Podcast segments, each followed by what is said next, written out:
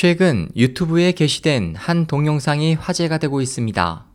온라인 뉴스 사이트 보카티브가 미국에 유학 중인 중국인 푸얼따이들의 고급차를 카메라에 담았습니다.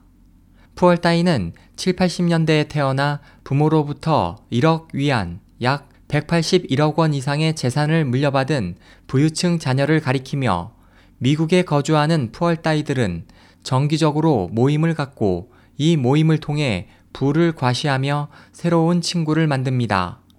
모임 장소 앞에는 람보르기니, 벤틀리 등 고급차가 즐비합니다. 한 대당 수천만 위안에 달하는 고급차를 여러 대 소유한 사람도 많습니다.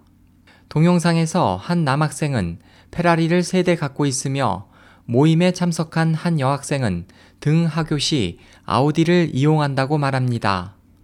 이들은 또 고급차를 사는데 그치는 것이 아니라 한층 더 돈을 들여 차량을 개조하고 색상을 바꾸거나 스티커 등을 붙이는데 이러한 돈은 모두 자녀들이 부족함이 없기를 바라는 부모에게서 나오는 것입니다.